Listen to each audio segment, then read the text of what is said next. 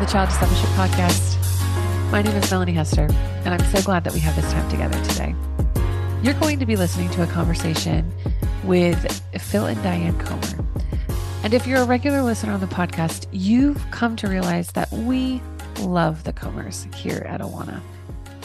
The Comers are incredibly passionate about resourcing parents with discipleship tools like our Advent series, which is available on childdiscipleship.com for families to come together and remember the coming of the Savior and prepare their hearts in the midst of the hustle and bustle of the season to talk about Jesus. This conversation was recorded at the Child Discipleship Forum, where they were speakers, and their full talk is available at childdiscipleship.com. But for now, here's that conversation with Phil and Diane.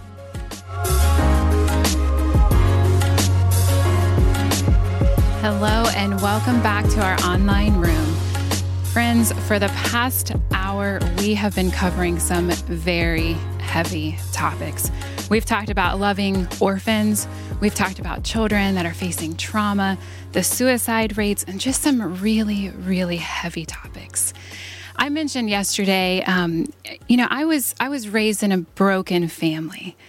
But my church family was not broken, and they came alongside my family and they loved them and they raised me, and I'm so thankful.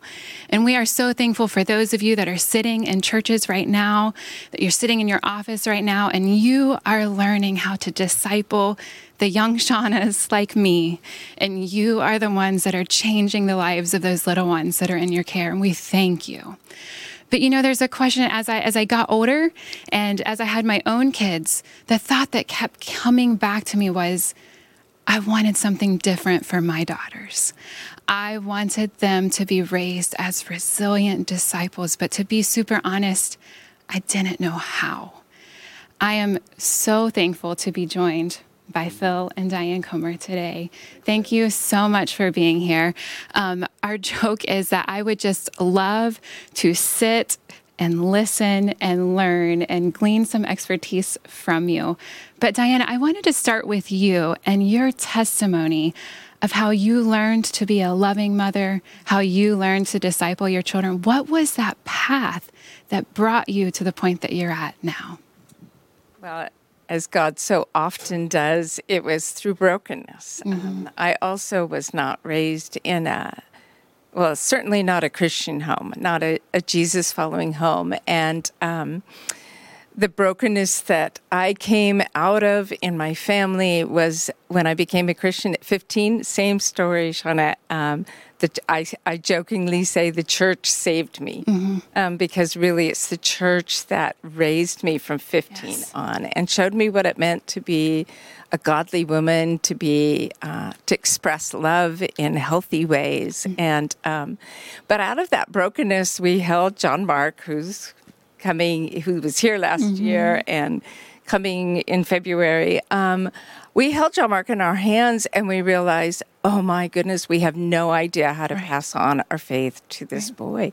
Who's going to do this? Who's going to lead him to Jesus or who's going to show him the way of Jesus, how to live the way of Jesus? We were just figuring it out ourselves. And Phil came from a really strong and loving home, but also not followers of Jesus. But I really came from brokenness. Mm. So God, just in the beautiful way that He does, brought beautiful women alongside me. Just, uh, I didn't even know what kind of questions to ask. Mm-hmm. And they showed me the way of Jesus at home, the way of Jesus in conflict, in in training your children, in not using anger as a means of control, and all the kinds of things that my mom wasn't able to, you know, live out in our lives thankfully, my my parents both came to know Jesus a little bit later oh, and saw beautiful transformation. Mm-hmm. What a great thing it is too for for children in your home to see God actually transform you. It was my first real understanding of,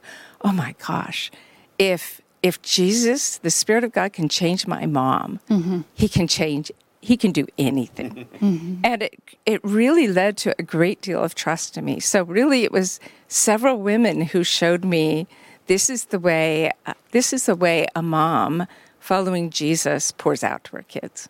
That's amazing. Yeah. Thank you. Thank you for sharing. So, we're talking to a lot of children's ministry leaders, but a lot of those children's ministry leaders are obviously also parents. And so, Phil, if, if we were just to sit and talk and you were going to sit down right on the couch with these leaders and you were to say, here's how you raise a disciple in your home, what's the first thing you would say? Oh, what would wow. you say to them? This is, this is the first thing you need to do. It depends on how much time I have. well, we have about 14 minutes yeah, and 40 no, seconds now. uh, you know, we were talking before uh, before we started this interview about uh, parents who, who people who are now now young parents. Mm-hmm. Who have their own trauma mm-hmm. from their own upbringing, mm-hmm. and they don't want to pass some of their wounds onto their kids. And we've run right. into that a lot where parents are, are worried that, oh my gosh, I'm going to damage my kids like my right. parents damaged me. And it's a very common thing. And, and I think the bottom line is we're all broken people in the process. Once we come to Jesus, we're brand new creations and the Holy Spirit comes to live within us. And yet, then God begins the work of sanctification, molding right. us into the very image of Jesus. And so, of course, we're going to hurt our kids. But when we learn to quickly ask their forgiveness, you know, we're actually modeling for them, hey, I'm, I'm living under the authority of the Lord and he's changing me. But the beautiful thing is, if any man, 2 Corinthians 5.17, if any man or woman is in Christ, they're a new creation. The old is gone. Behold, new things have come. So your story that you had growing up doesn't have to be your kid's right. story. Right. That's what's so beautiful. Mm-hmm. So you you can um, say, you know what, I because we we learn from others' successes. We also learn from others' failures. Right. Like, right. My mom was great at this, or she really wounded me in this. So I want to make sure I don't make that mistake, but I want to make sure that I do do this with my kids. Right. And I just think it's such a beautiful thing. It's a fresh slate. It's a clean slate. And you know, I would, when I was just thinking in the Old Testament because I, I love the Bible. There's so many times when a godly king has an ungodly son. yes. And an ungodly king has, has a godly, godly son. son. Right. So like here in uh, in Second Kings 21, a lot of people don't read Second Kings. It's talking about Amnon. He did evil in the sight of the Lord, as his father Manasseh had done.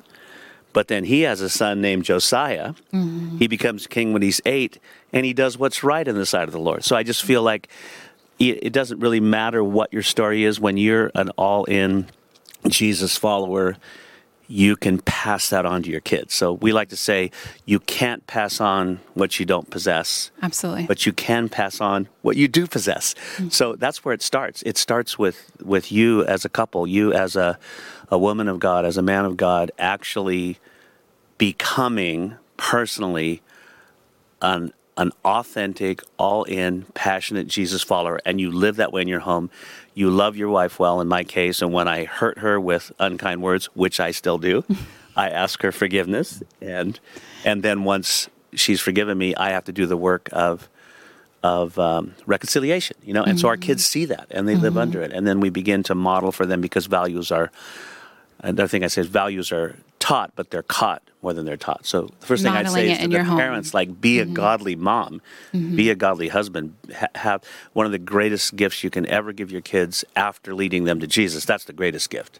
Because then they'll be with you for all eternity, is the gift of a good marriage. Absolutely. If they grow up in a home where mom and dad love each other and Jesus is the center and there's love in that home and there's security in that home, sure, they have to make their own decision one day, but why would they choose otherwise? Right, right, for sure.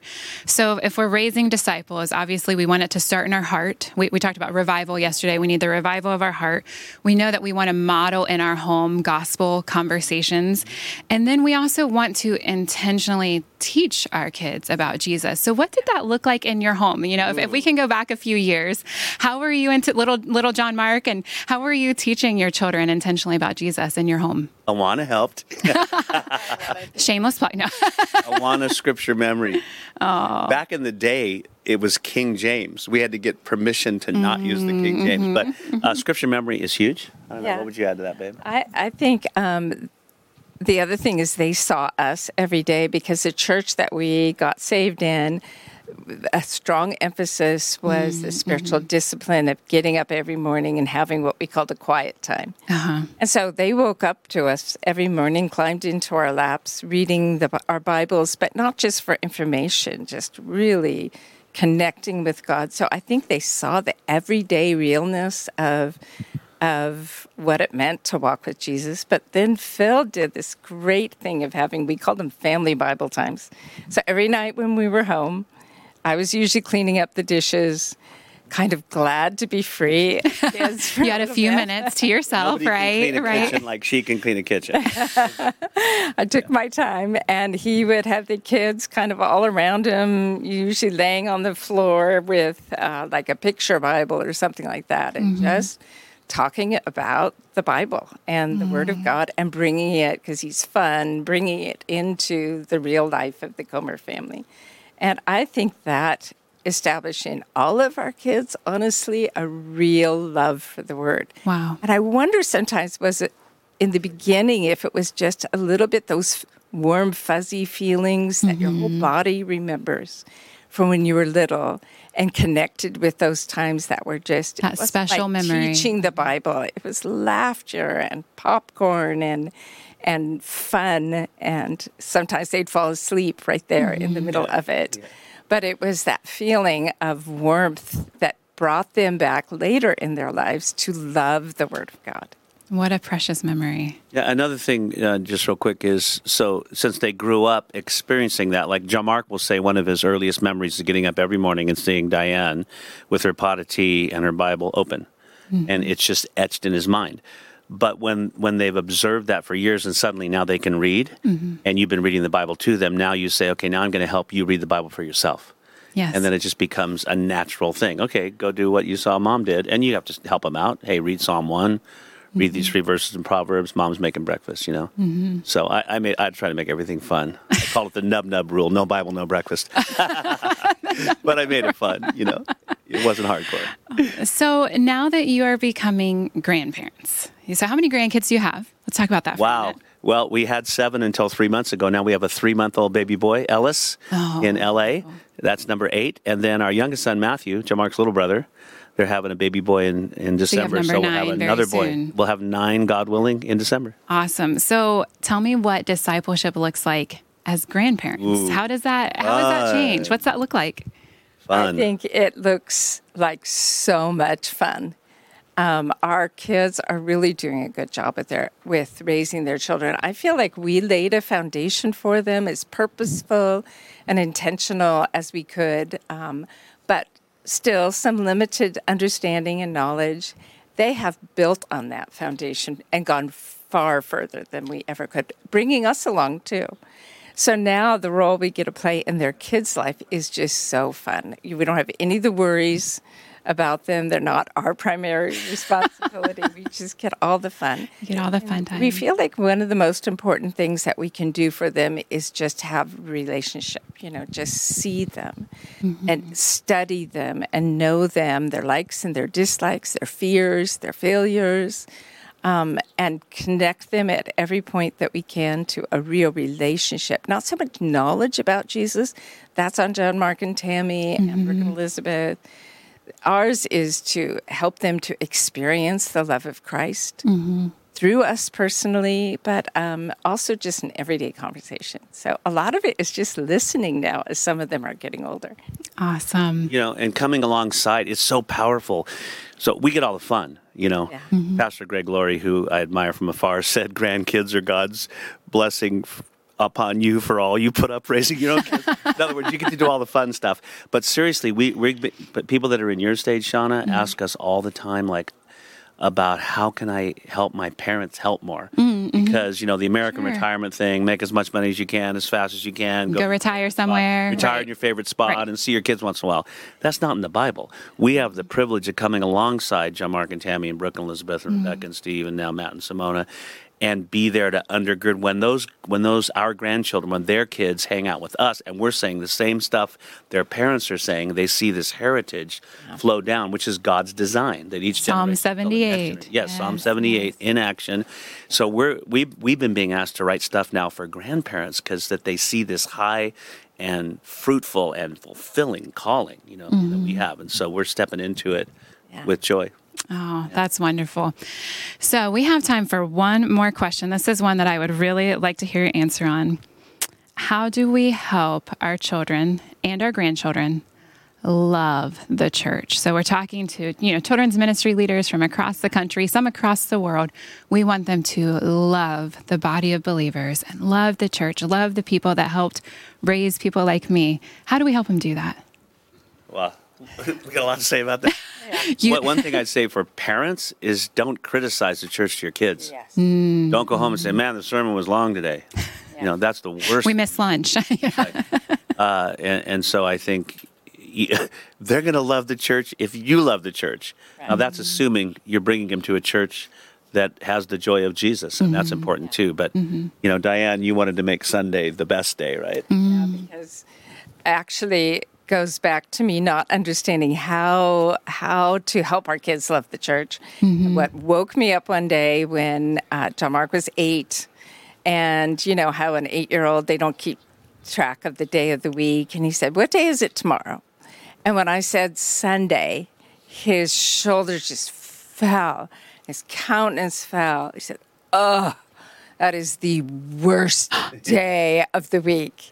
So, as you, as I said before, out of weakness, you learn things, right? Well, mm-hmm. that just took hold of my heart. Sure. And I realized it was the worst day of the week because in a pastor's home with four kids, I was making it the worst day of the week by over busyness, over chaos. putting pressure on yeah. myself on things that were not important. Mm-hmm. So we we kind of came up with the yeah. strategy of how was I going to make it the best, best day of the week and yeah. switched all of our priorities, stopped trying to impress anybody with the meal and the preparations and just making it a fun day. And awesome. but that really just impressed on us for for how much we are the gatekeepers as to whether our kids mm-hmm. will love the church. And we were in beautiful, wonderful, loving churches, so none of us ever experienced what I understand some people do, just some real hurt from the church. But in our case, as parents, we're the ones who had to make it the best day. and you were the gatekeeper of that. Phil and Diane, thank you so much you. for your love and for your expertise. Child Discipleship Podcast is powered by Awana. Thanks to the donations of generous folks like you, Awana partners with 62,000 churches in 130 countries to make resilient disciples. When you give to Awana, you are investing in lasting faith. Young people who will engage the culture with the gospel and fearlessly lead the church into the future. To make a donation to this mission, go to awana.org slash donate. Subscribe to the podcast today so you never miss an episode, and check out the show notes of today's episode for relevant links from this conversation, as well as information about other podcasts from Awana. Thank you for listening. We'll talk to you next week.